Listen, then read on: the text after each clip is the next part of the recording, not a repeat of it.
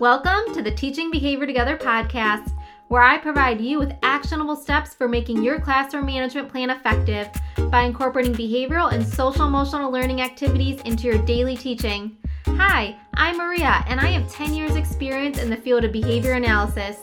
In each episode, I will be providing you with effective and evidence based strategies you can use to create a classroom environment you want to go to each morning. No longer will you be driving home in tears over the overwhelming feeling of trying to manage student behaviors. So sit back, listen up, and start seeing success.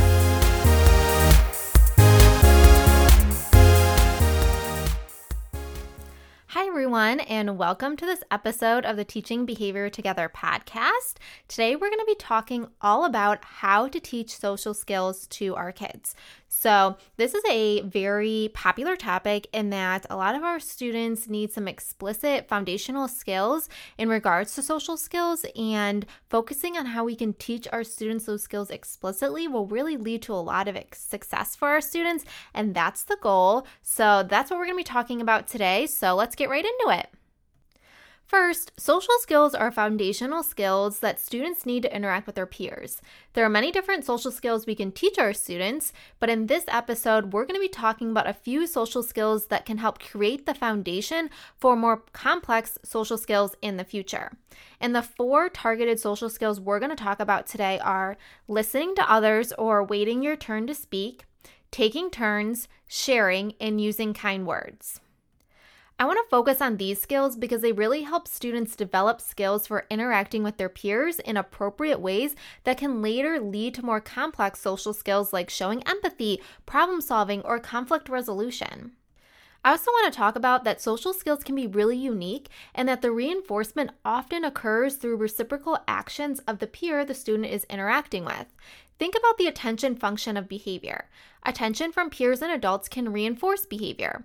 Therefore, the attention that is given in a peer to peer interaction can be reinforcing enough to maintain these behaviors without external reinforcement that can be associated with new skill building. Remember when we talked in previous episodes about building skills?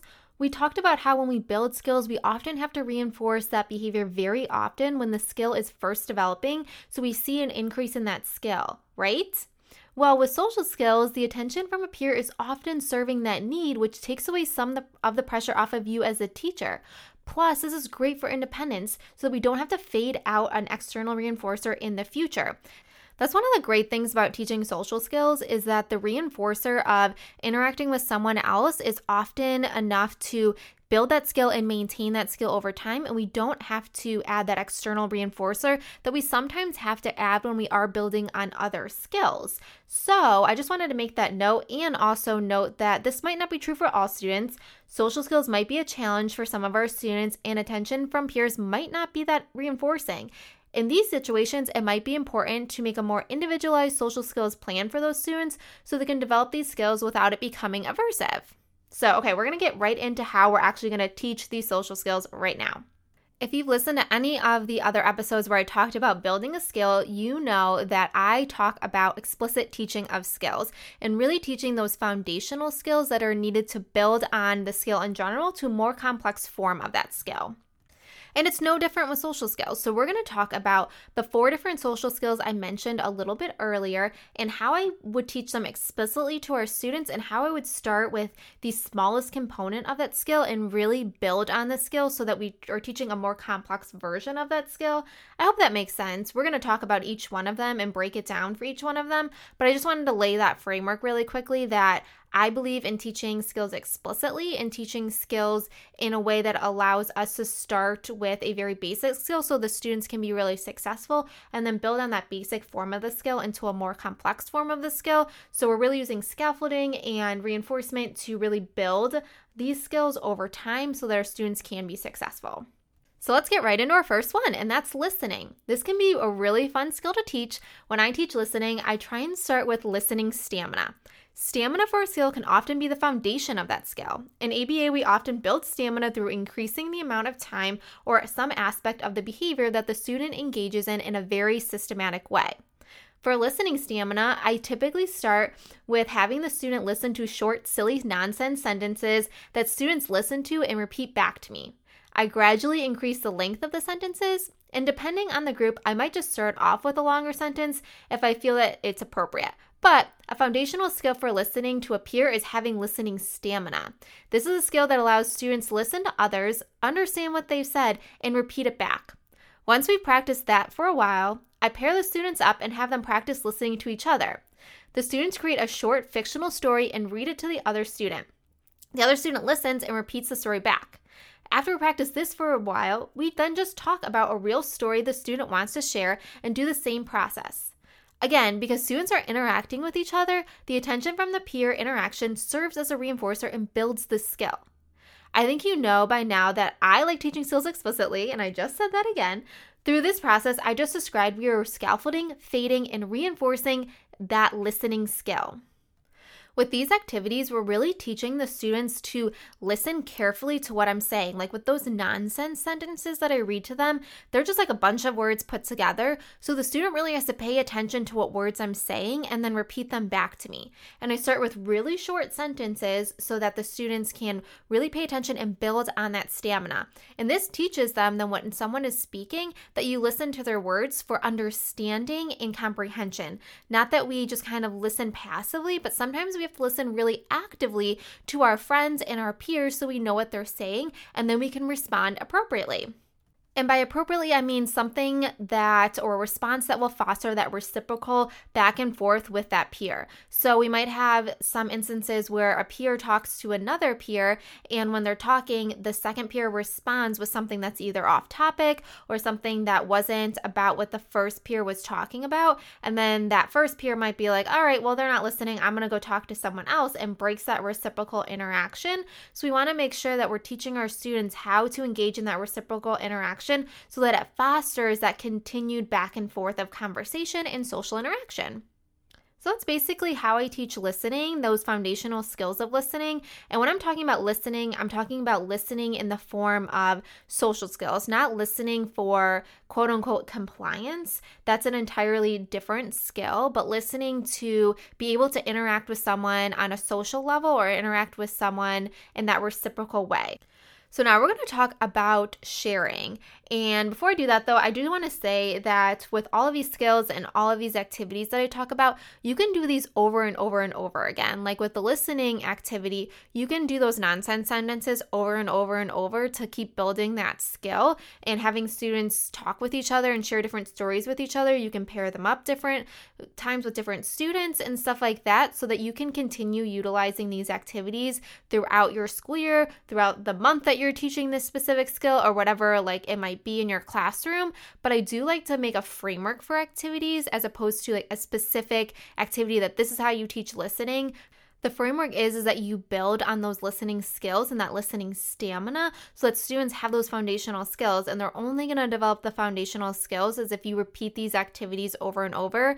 So i hope that makes sense with i don't just say like here is a worksheet with 10 sentences on them read them to your partners see if you understand them can repeat them back to each other and then move on to the next activity but these are things that you can do over and over so that's why i just wanted to lay this framework for these different activities in that you can repeat them. You can repeat them as a whole class. You can repeat them in small groups for students who might need more targeted intensive intervention on these skills. So I just wanted to highlight that really quickly. These are not just like one and done activities, but things that you can continue to do to really build the skills. So that's why I just wanted to make sure I noted that so that you are utilizing these as much as needed and your students are really seeing success from that. So, with sharing, what I do first is we really define what sharing is because that can look very different from child to child. And we want to make sure that we have a common understanding of what sharing is and really build that definition or framework of sharing together as a group, as a class, whatever that might be, so that everyone really understands what sharing looks and sounds like. Then, based on that, I would model sharing to the students and then I would let them practice with each other. And I usually have this fun activity where the students go pick out their favorite item or bring in their favorite item and they get to sit with a peer and talk about that specific item for a like designated amount of time, say five minutes, not 15 minutes, say five minutes, and they're talking about their item. They're showing their other friend their item and just like saying why it's their favorite item. And then they switch. So the second peer does the same thing where they talk about their item, why they like it so much, and why it's their favorite. And then they actually switch their items. So then the other student gets a chance to play with another student's favorite item. And this can just help build the skill of telling another student about something that you like and are interested in and something that you find is your favorite or whatever it might be and then also giving them a chance to use it which i think is the hardest part of sharing is that when it's your favorite and you love it so much you know our kids love these little toys that they have or items or pictures or whatever it might be, giving it to someone else is often the hardest part of that. So I just practice that skill back and forth and allow them to really develop that reciprocal while they're playing with my favorite item, I get to play with their favorite item. So that activity really just builds the foundation for that reciprocal sharing opportunity that we give students to just practice that sharing skill.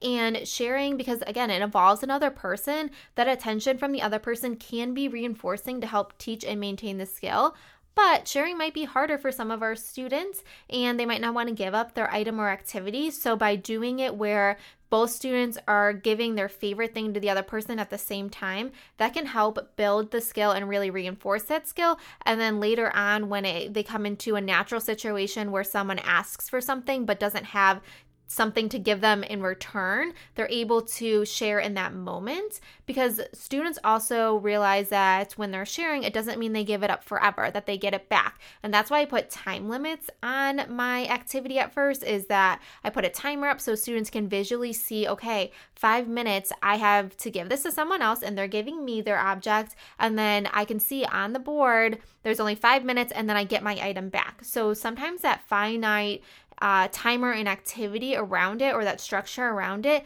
can really help students share in that moment and then really build the skill and build that connection between when I share something doesn't mean I give it up forever. I get it back eventually and help build that skill so when they encounter it when they're in a play group or something like that, they're able to share and engage with another activity while someone else is playing with the item that they had, and they're able to then ask for the item back or whatever it might be, which is really the next step of it is that we do that activity again, but there's no timer on it, and the students just ask for it back when they want it back. And we practice when uh, someone else asks for their item back, we give it back to them if they asked appropriately and nicely, and then we can ask for another turn. So that can be like the extension of the activity that you do is that you do this a couple of times, really build that skill, and then leave it a little bit more open ended, and students can ask for it back as needed. So we practice that also. Really important key aspect of sharing is asking for something back and giving it back as well.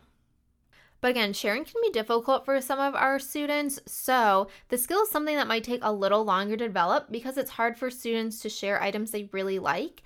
When I first introduce the concept, I always talk about why we share and how you can build friendships by sharing things you like with other people. So we frame it as by sharing things you're interested in, you can make friends and move past the idea that sharing means that you just give up the object while someone else plays for it, which can really help frame some students' understanding of the sharing concept.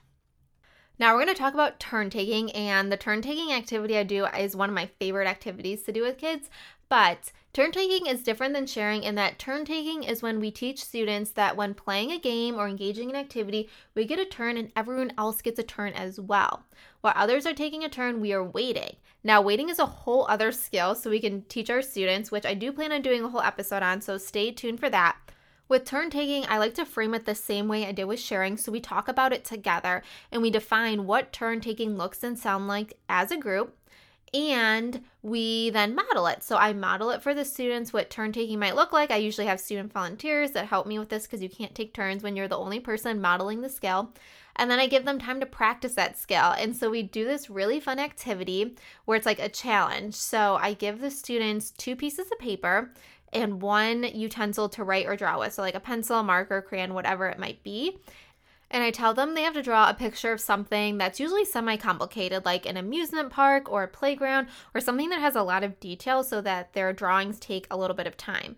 And I tell them that they both have to draw whatever it might be. Let's go with an amusement park. So they have to draw an amusement park and they only have that one writing utensil to use amongst the two of them. So they have to take turns with it. So while one person is drawing, the other person is just waiting for their turn. So it builds on that skill of waiting and asking for a turn. So the students have to manage how they're going to do that. So I give them a couple of minutes to come up with a plan. And then I set a timer for like 10 minutes and tell them both of their pictures have to be done by the end of the time 10 minutes, but only one person can be drawing at a time.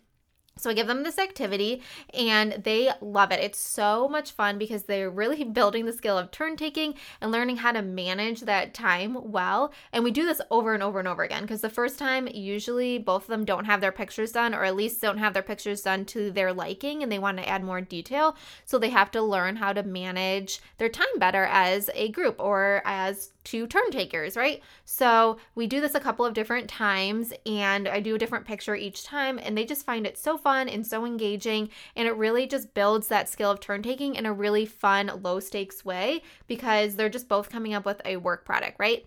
With this, the reinforcement for this skill really comes from interacting with each other as well as getting that work product done, right? So that sense of accomplishment can be really reinforcing. So as they build on this skill, as they problem solve, because I give them time to think about, okay, what different strategies can we use so that we're turn taking and we're both able to get our pictures done. And then we do it again and we do it again. And then we can switch partners and we can turn take with a different student. So it just can be really a fun, engaging activity to do with your students that you can keep doing over and over over to really build this skill.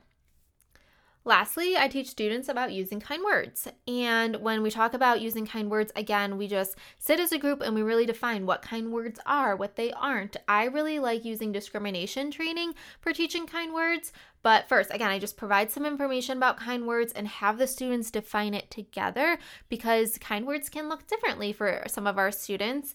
And we want to make sure that we as a group come to an understanding of we what we all think is kind and what we all think is appropriate to say to each other. So, typically with kind words, I typically do some sort of discrimination activity, like I mentioned, where we just discriminate between what kind and unkind words are. So, with an ABA, there's a whole thing called discrimination training where we teach students how to tell the difference between different objects, items, colors, shapes, whatever it might be. And you can use that same concept when you're teaching things like using kind words, where we teach students to identify the difference between what's kind and what's unkind. Because some of our students really need that concrete example of what's kind and unkind to really understand what I can say to my friends to make them feel good or make them feel better if they're sad or something along those lines. So that's why I really focus on with kind and unkind words is really discriminating between the difference, right? So we want to really allow our students the opportunity to develop that skill of being able to tell the difference between something that is kind and something that is unkind. So that's pretty much all I have for you on how to teach these skills and the activities I use to teach the skills. Again, I use these activities over and over and over again, and kids find them really fun and engaging. So I hope that you can use these with your students as well and they find them fun and engaging. Again, we talked about listening, using kind words, sharing, and turn taking. Now, if you are looking for these activities or guided lessons on this, I do have an entire unit that is ready to go for you over on Teachers Pay Teachers. There is a link in the description that'll take you right to that unit. The unit comes with guided lessons for all of the skills that we've talked about, so the lessons are ready to go, ready for you to teach from.